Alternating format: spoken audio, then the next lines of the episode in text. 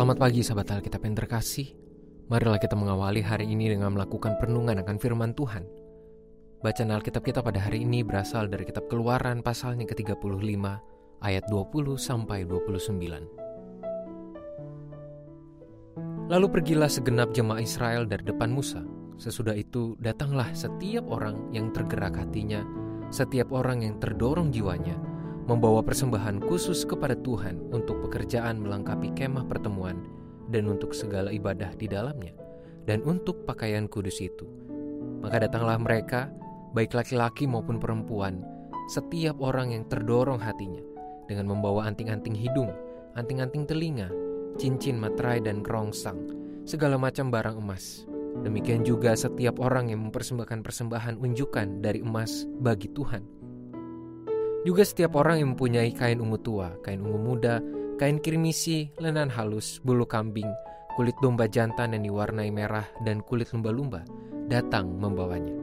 Setiap orang yang hendak mempersembahkan persembahan khusus dari perak atau tembaga, membawa persembahan khusus yang kepada Tuhan itu. Dan setiap orang yang mempunyai kayu penaga, membawanya juga untuk segala pekerjaan mendirikan itu. Setiap perempuan yang ahli memintal dengan tangannya sendiri dan membawa yang dipintalnya itu, yakni kain ungu tua, kain ungu muda, kain kirmisi, dan lenan halus. Semua perempuan yang tergerak hatinya oleh karena ia berkeahlian memintal bulu kambing. Pemimpin-pemimpin membawa permata krisopras dan permata tatahan untuk baju efod dan untuk tutup dada. Rempah-rempah dan minyak untuk penerangan, untuk minyak urapan, dan untuk kukupan dari wangi-wangian semua laki-laki dan perempuan yang terdorong hatinya akan membawa sesuatu untuk segala pekerjaan yang diperintahkan Tuhan dengan perantaran Musa untuk dilakukan. Mereka itu, yakni orang Israel, membawanya sebagai pemberian sukarela bagi Tuhan. Kenapa saya memberikan persembahan? Adalah sebuah pertanyaan yang akan menjadi upaya permenungan kita atas firman yang direfleksikan pada hari ini. Pertanyaan ini adalah penting mengingat memberikan persembahan adalah sebuah praktek umum yang kita lakukan. Namun apakah setiap kita memiliki pemaknaan yang jelas mengenai praktek ini? Atau jangan-jangan kita justru melakukannya sebatas kebiasaan yang justru mulai kehilangan nilai? Teks firman Tuhan pada hari ini menampilkan mengenai inisiatif dari sebagian besar bangsa Israel yang tergerak hatinya untuk menunjang penuh keberhasilan pembangunan seluruh sarana peribadahan. Kita perlu menyadari terlebih dahulu bahwa pada narasi ini, bangsa Israel sedang memulai segala bentuk peradaban peribadahan mereka dari awal.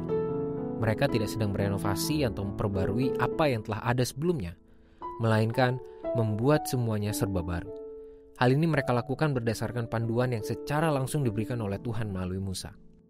Hal yang menarik adalah mereka melakukan seluruh hal tersebut dengan hati yang tergerak sepenuhnya dalam ketulusan Kondisi ini ditegaskan hingga tiga kali di dalam ayat 20 sampai 29. Tentu saja, hal tersebut bukanlah tanpa makna dan nilai mendalam.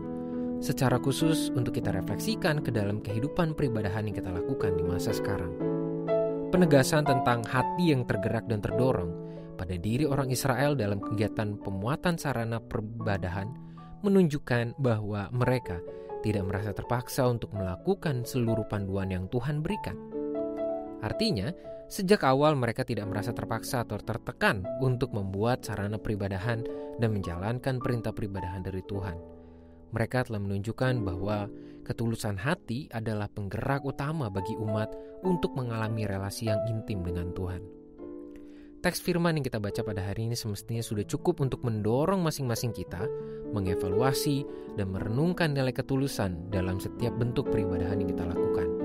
Apakah kita melakukan semuanya dengan kesadaran penuh dan hati yang bergerak dengan ketulusan, atau jangan-jangan kita hanya menjalankannya sebatas formalitas yang minim makna? Marilah kita berdoa. Tuhan, pimpinlah kami dan bentuklah hati kami untuk melakukan segala sesuatunya di dalam kehidupan kami, secara khusus terkait segala ritus peribadahan kami lakukan itu di dalam ketulusan. Biarlah semuanya benar-benar dapat kami maknai dan dapat kami nikmati sebagai perayaan relasi antara kami dengan Tuhan.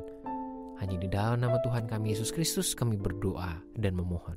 Amin.